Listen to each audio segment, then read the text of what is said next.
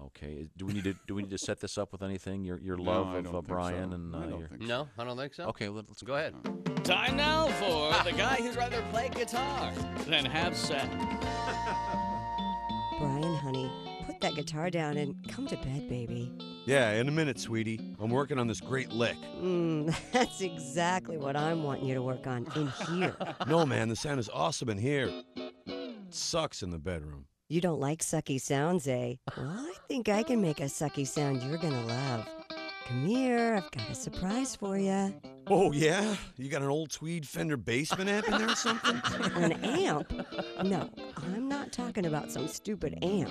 It's not stupid, baby. It's all about the vacuum tubes, you know.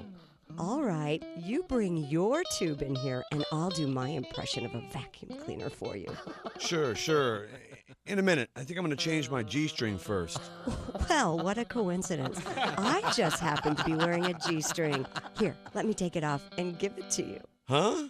Well, like what you see? No, no, no, no. This, this won't work, man. I use 10 gauge strings. What is this? this is like silk or satin or something. I, I can't get any decent tone out of that. All right, let me put this in terms you'll understand. You need to turn the amp off and turn me on right now. Yeah, yeah, yeah. Just stay on standby for a little bit while I work on my solo. Fine. Better get used to going solo because I'm leaving. Have fun with that big chunk of wood in your hands. This isn't a chunk of wood. This is a hollow body Gretsch, baby. It's got F holes. See? Better change that F hole to an A hole. Ooh, change the F to an A? Great idea. I can move this chord. down. This has been the guy who'd rather play guitar than have sex. Yay! Bravo! All right.